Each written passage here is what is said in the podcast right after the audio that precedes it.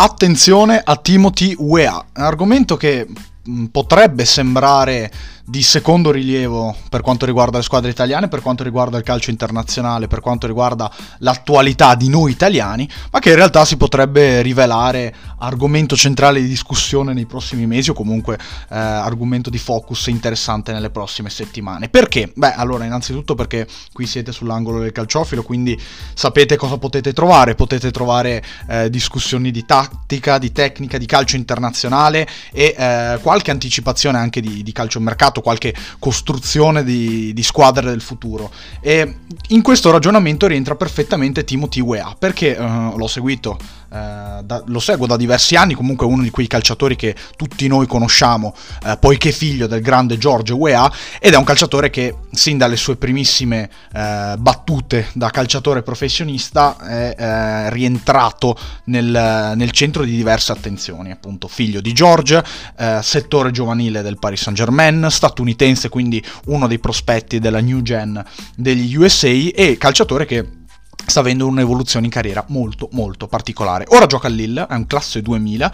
è un titolare di fatto della nazionale statunitense di Greg Berhalter, ha giocato infatti i mondiali da, di Qatar 2022 da titolare, ma adesso è un protagonista del Lille di Paolo Fonseca. In che vesti però? Prima di parlare del, della sua posizione tattica all'interno del campo, credo che sia corretto uh, stabilire e uh, snocciolare qualche statistica. Con i club quest'anno conta 25 presenze con il club, quindi con il Lille, quinto attualmente in Ligan in lotta per un piazzamento europeo che sia Champions League, Europa League o Conference League, conta 25 presenze, 0 gol e 2 assist. Ma di queste 25 presenze hanno giocate 5 da ala destra del 4-4-2 o 4-3-3 dello stesso Paolo Fonseca, che è il primo anno in Francia da allenatore del Lille, e ben 7 sia da terzino sinistro che da terzino destro. Ma come terzino sinistro, terzino destro? Cioè, di cosa stiamo parlando? Beh, eh, in realtà basta guardare i numeri a, a, tutto tondo della carriera di UEA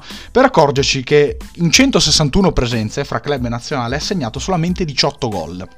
servendo 9 assist con i club, ma 18 gol in 161 presenze per quello che è nel nostro immaginario collettivo un centravanti o comunque un attaccante sono veramente veramente pochi, giocando peraltro in campionati potenzialmente dove attaccanti con caratteristiche eh, predefinite da goal scorer o centravanti puri, 9 puri di qualità, di livello, segnano tanto tanto tanto, come il campionato francese e il campionato scozzese, perché lui vanta un'esperienza con il Paris Saint Germain sin da giovanissimo, con il Celtic in Scozia appunto con Brendan Rogers e eh, adesso da diversi anni con il Lille. Ieri nella sfida contro il Montpellier ha centrato la sua centesima presenza con il LOSC e eh, ha vinto anche un campionato con il Lille con eh, Christophe Galtier in panchina. Con la nazionale, tra l'altro ha giocato, lo abbiamo già detto, i mondiali in Qatar da titolare come ala destra, segnando un gol di rara fattura nella prima gara del girone eh, davanti contro il Galles, gol gol del vantaggio, un gol in pallonetto, un bellissimo colpo in finalizzazione, ma in generale con la nazionale il suo bottino a livello di gol non cambia, 4 gol in 29 presenze un gol appunto ai mondiali, esperienza perché è un calciatore che eh, ha solamente 23 anni, li ha compiuti lo scorso 23 febbraio, quindi eh, con già 161 presenze eh, nei campionati eh, di, di, club, campion- anzi con club nazionale ma soprattutto da senior, quindi non eh, nel, nel settore giovanile. Quindi Certamente un bottino molto particolare, ma soprattutto delle caratteristiche mm, che eh, vanno spiegate molto bene. Cioè è un ragazzo comunque che ha sempre avuto una fisicità importante, 183 cm, rapido, eh, molto veloce, è anche abbastanza tecnico, bravo secondo me nell'uno contro uno e eh, spavaldo in fin dei conti. C'è un ragazzo che non ha mai paura a farsi dare la palla, che eh, si sa legare bene con i compagni, che certamente eh, a 23 anni ha accumulato talmente tanta esperienza per un calciatore della sua età, non indifferente, almeno diciamo da questo punto di vista, certamente superiore a tanti calciatori italiani della sua età, che ehm, è a un livello superiore secondo me rispetto alla media, cioè ha uno status eh, da uh, potenziale giocatore importante, da giocatore uh, significativo e non solamente prospetto. Quindi lui è già arrivato, secondo me, a un livello uh, importante, a margini di crescita ne ha, ma glieli ha dati anche proprio lo stesso, lo stesso Fonseca. Perché mh, appunto con queste cifre mh, è, è, chiaro immaginare che mh, non possa essere un centravanti da grande club, non possa essere un centravanti forse a livello assoluto perché con i club ha segnato solamente eh, 18-4, 14 gol. 14 gol sono veramente pochi. Sono veramente pochi. 8 con il Lille in 100 presenze. Ha giocato spesso da centravanti, ma io mh, mm, ho compreso bene come Fonseca abbia voluto eh, togliergli le vesti di centravanti già da un po' di tempo, già da questa stagione. È un ragazzo che mh, ha una scarsa finalizzazione, sebbene abbia segnato un gol importante contro Galles ai mondiali e eh, vanta anche un palmarès importante, quindi verosimilmente è un calciatore che sa stare in, in grandi gruppi, tra cui otto, eh, degli otto trofei ha conquistato tre Ligan, due con il PSG e una con il Lille. Quindi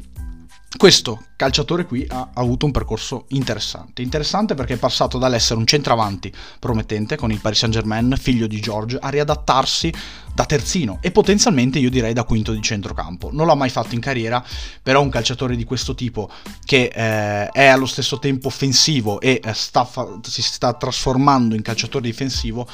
è un quinto, se poi parliamo di un calciatore di fascia, è un quinto, potenzialmente un quinto. Attenzione perché qualche settimana fa è rimbalzata la voce che la Juventus potesse essere interessata a questo giocatore. Occhio perché effettivamente la Juventus ha bisogno di un calciatore in quel ruolo per il futuro e UEA incarna questo tipo di, di calciatore. Ha un potenziale in quel ruolo lì, secondo me, importante, significativo. Il Lille, peraltro, non è bottega cara e lo ha dimostrato eh, con la cessione di Megnan, eh, lo dimostrerà secondo me ancora in futuro con la cessione di Jonathan David. C'è stato il discorso Simen, ma è stata un'operazione talmente particolare e talmente strana, mettiamola così che non è, mh, mm, non è, non è da prendere eh, ad esempio in tutto per tutto. Però è, è un giocatore su cui bisogna contare e che potenzialmente eh, può essere adatto a fare il salto in Serie A o in un'altra grande squadra, in un'altra squadra importante, con i panni da protagonista, in un ruolo particolare in cui non, non, ci, non, ci, non ci, aspettavamo. Quindi io sono molto interessato all'evoluzione di UEA e soprattutto, eh, un'ultima sottolineatura e considerazione finale, eh, ci tengo a specificare come effettivamente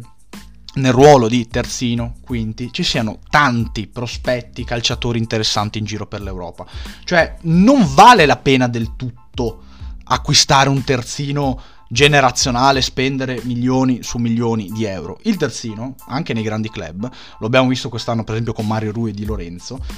non deve essere per forza un calciatore in grado di spostare gli equilibri, cioè nessuno chiede al terzino di essere un giocatore assoluto, di essere eh, un prospetto extra lusso. I prospetti extra lusso vanno via a peso d'oro, ma soprattutto vanno via grandi, alle grandi squadre. Lo abbiamo notato con Nuno Mendes, lo, ce ne sono tanti di esempi di questo tipo. Cioè, le grandi squadre si prendono i giocatori extra lusso, ma i terzini per le squadre che hanno meno budget, potenzialmente hanno le stesse ambizioni delle top inglesi e delle top eh, squadre internazionali, possono permettersi anche di andare sul mercato, attingere sul mercato con prospetti, con idee, con eh, anche iniziative di questo tipo. E quindi